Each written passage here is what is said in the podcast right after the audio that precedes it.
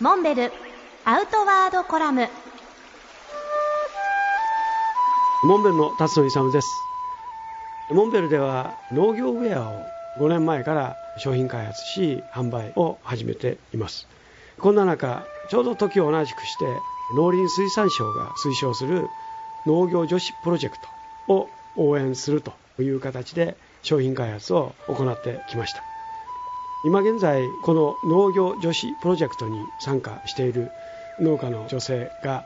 およそ700人いらっしゃいますがこういった方々から商品企画でのアイデア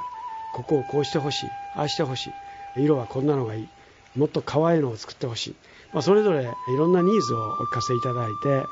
モンベルの企画開発部が商品作りをしてまいりました。先日は来年度の農業ウェアの新作発表会を開催し農林水産省から担当官や全国各地の農業女子にお越しいただいてミニファッションショーを行いました。全国各地から農業関係一般紙含めたメディアの方々の取材を受けました。